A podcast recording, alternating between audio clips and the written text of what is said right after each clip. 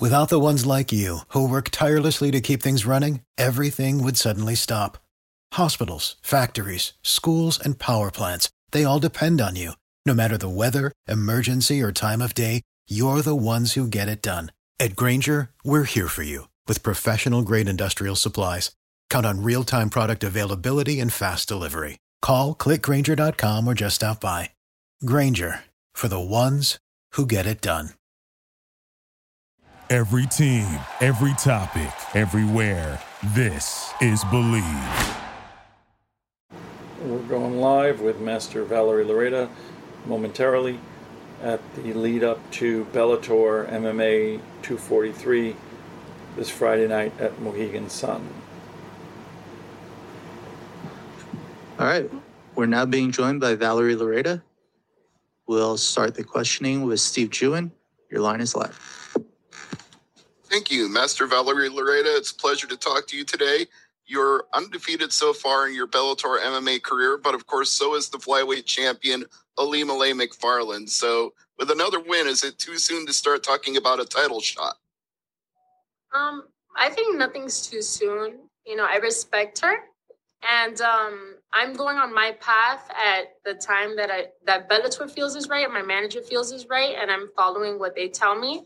You know, I'm always gonna say, "Oh, I want to fight for the title," but they're doing what's best for me, and um, I'm just trusting the process and the path.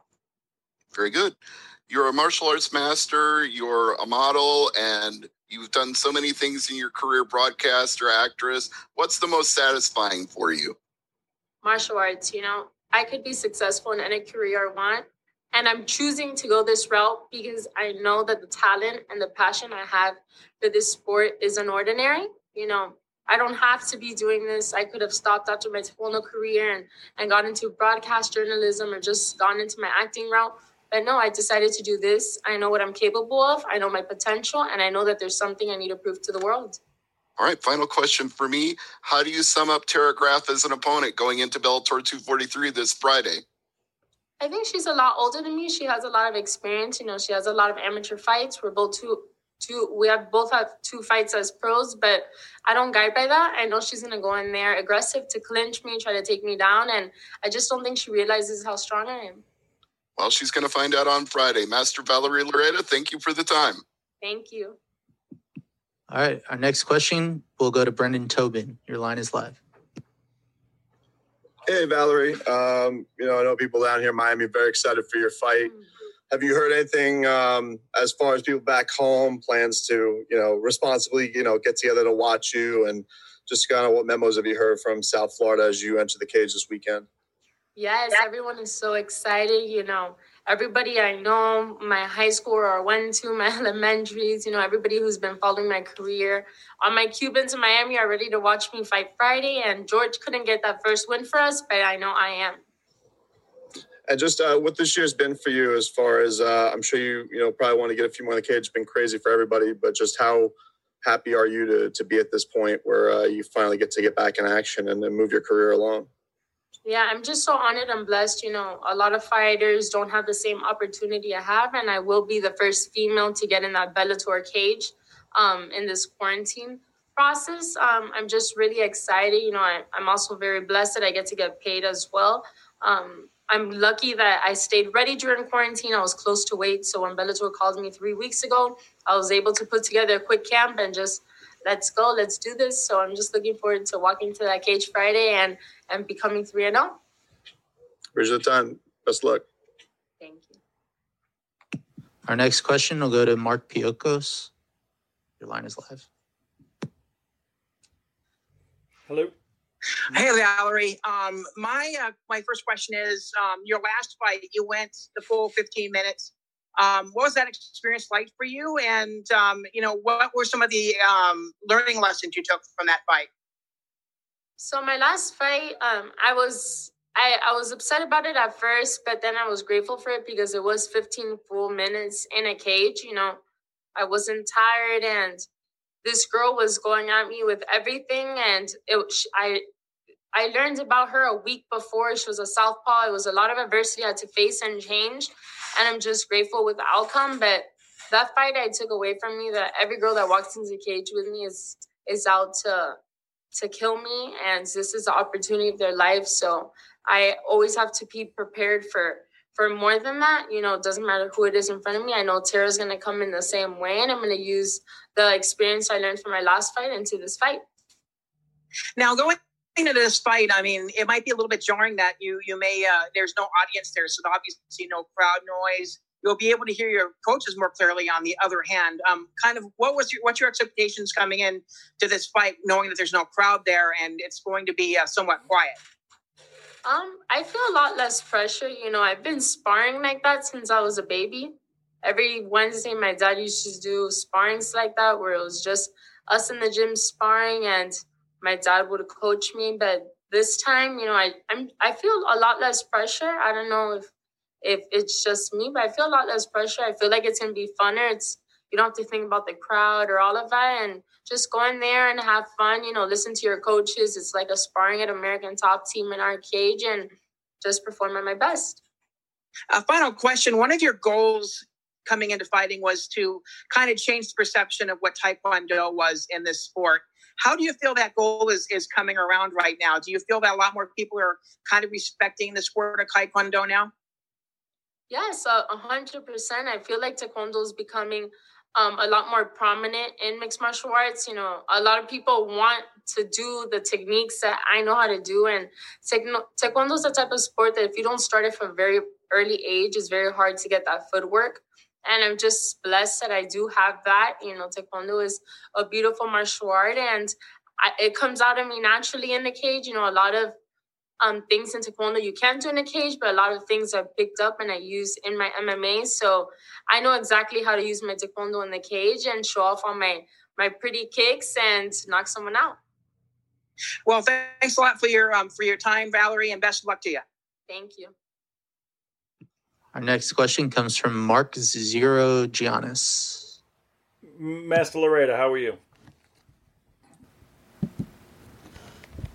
Master Loureda, Mark Zirianis, Taekwondo Life Magazine. How are you?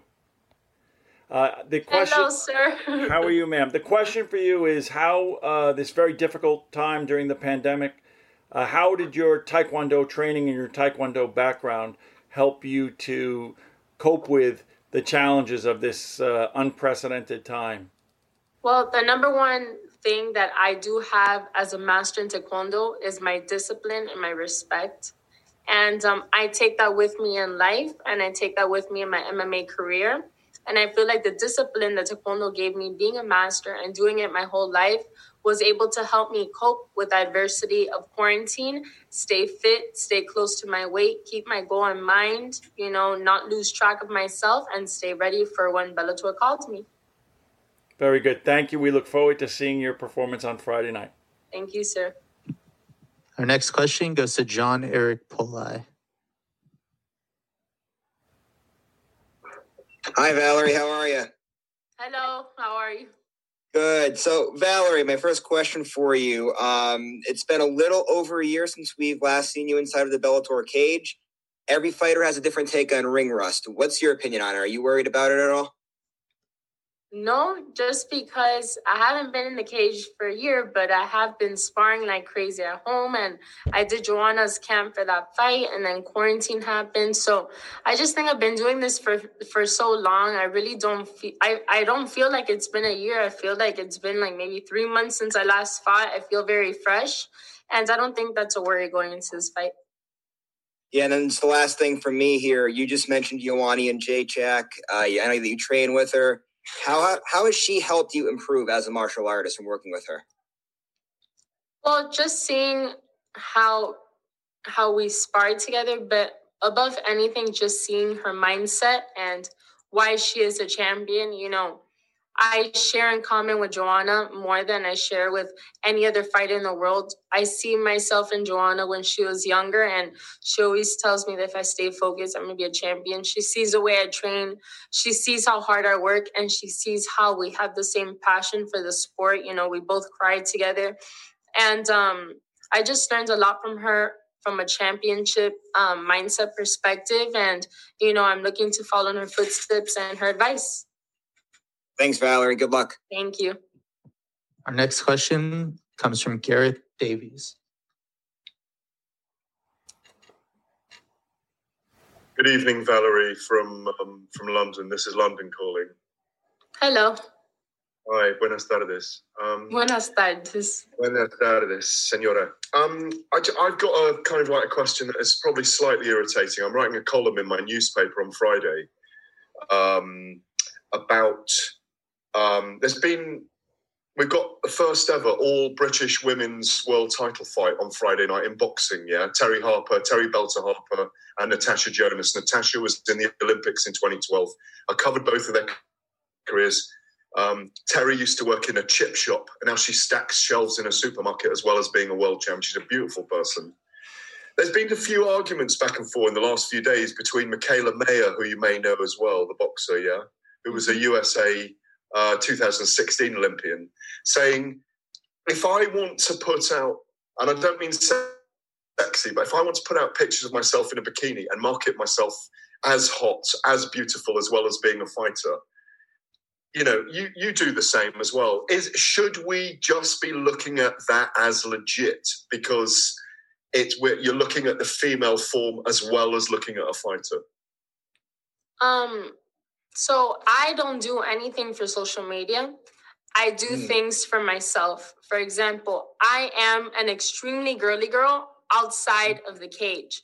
So the way I market myself is not for social media and it's not for men. It's for myself. You know, this is the way I look. I've worked my whole life to have this body, to have this figure. I was a ballerina, I was a martial artist. You know, I do both. And I think that's where people mistake. It's not for social media. I am the way I look like, and I also am a fighter. You know, what does one thing have to do with another? You know, just because I look different than other martial artists doesn't make me any different. It's my identity. This is why Valerie Loureda is different. You know, I'm a broadcast journalism major. I have different passions outside of the cage, and that's okay. The way I am doesn't mean I market myself like that. It means I'm a normal girl who has an education outside of the cage, and that's what should be recognized. So it's systemic, like you say. It's it's it's it's the whole issue of people having an issue with it. it is just systemic, and it's nothing to do mm-hmm. with individuals because it's just, just, jealousy. It's just yeah. jealousy, and they're not educated in that aspect. They've never seen it before, and they can't handle it, but they will when they see me fight in the cage. Many thanks. Sorry about the irritating question, but it's no, great. No, no, no. Thank you. Have a great fight tomorrow, uh, Saturday, Thank Friday you. night. Yeah. Thank you. Our next question goes to Mike Pendleton. Hi, Valerie. So recently, I know you talked about your connection with George and obviously down there in Florida, Miami, and wanting to be like an influence for the Cuban community. But uh, my question is, aren't you already doing that, right? Two pro fights, you've won both. You're, you're knocking on the doorstep of a bigger point in your career. And I think in that Latin and Hispanic culture, that they already look at you, an actress, all that you do, everything that you do. Aren't you already there? I know you don't have a BMF title or anything like that, but you're already there. You're already making an impact in the community. Yes, I am making an in- impact. You know, I'm the first Cuban female fighter to come out of Miami. You know, I hold a lot of responsibility on my heart to represent our community. You know, but George is who he is. You know, I follow a lot of his footsteps. I feel like I am getting there, but I'm very hard on myself and I feel like I'm not there yet and I'm not complacent. I'm not satisfied. I'm not going to stop until I'm 10 and 0, have that belt, and I'm the first Cuban American woman to have the belt for Bellator. So my, my last follow up here is with that, don't you like to shine in multiple avenues in your life to not only show them you can be a world class fighter, you're on your way to becoming a champion, but while and almost similar to the last question you received, you can be a beautiful woman, you could thrive in other industries, but you can also be a world champion inside the cage. Yes, that's my message. You know, I think a lot of people don't understand it because it's too much for them to handle, but this is who I am. You know, this isn't for marketing, this isn't for social media. This is who Valerie Loureda is in and out of the cage this is who I am. I don't feel comfortable with myself as a woman or training hard if I'm not being myself and staying true to my identity. You know, this is who's going to make me who I am. This is what's going to make me recognized by the public. And this is what's going to make me a role model to other women and young girls who feel like I do and feel like they're stereotyped for doing a sport that's more male dominated. Well, I know a lot of the Latin Hispanic community is obviously looking up to you, especially young girls. Best of luck this weekend. Thank you, sir. All right, our last question will come from Andrew McCarroll. Hi, Valerie. Hope you're well. Hello. Um, I know you had to drop out of the Olympic team when your mother became unwell. I know she's a, a badass in her own right. I think she took her black belt while she was pregnant with you. How big of an influence has she been on your career? And is that where you get your, your mental strength from? Well, my mom has 100% made me into the woman I am.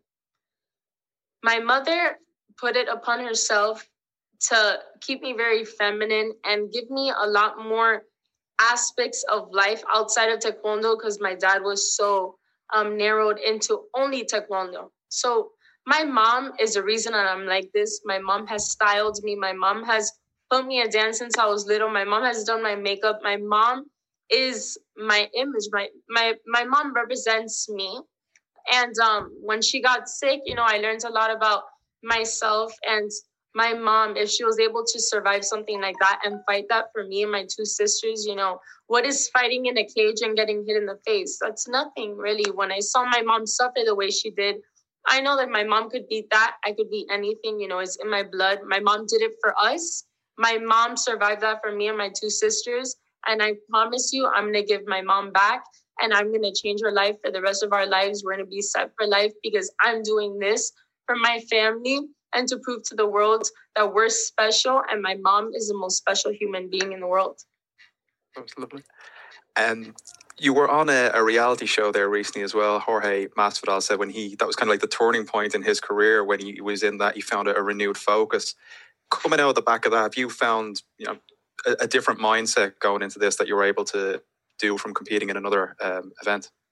So, being on that reality show, I had to face a lot of adversity. It was the hardest experience of my life, but it made me the most mentally tough and mentally and physically that I've ever been in my life.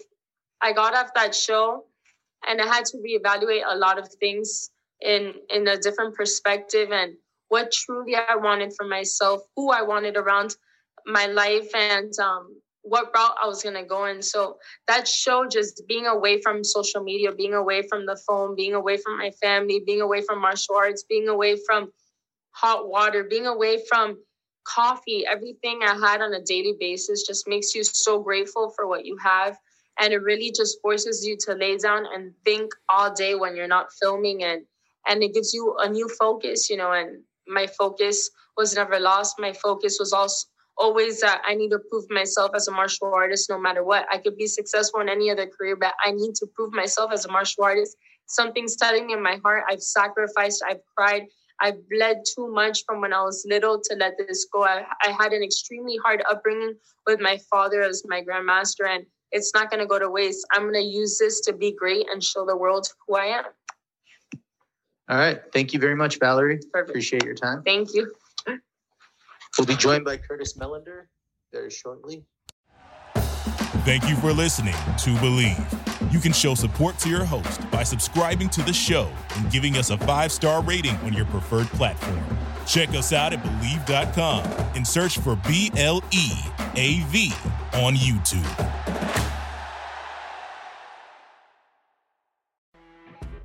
You know, when you're listening to a true crime story that has an unbelievable plot twist that makes you stop in your tracks?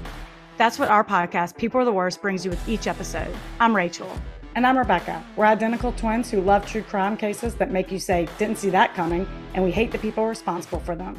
Listen to People Are the Worst now on Apple, Spotify, or wherever you get your podcasts.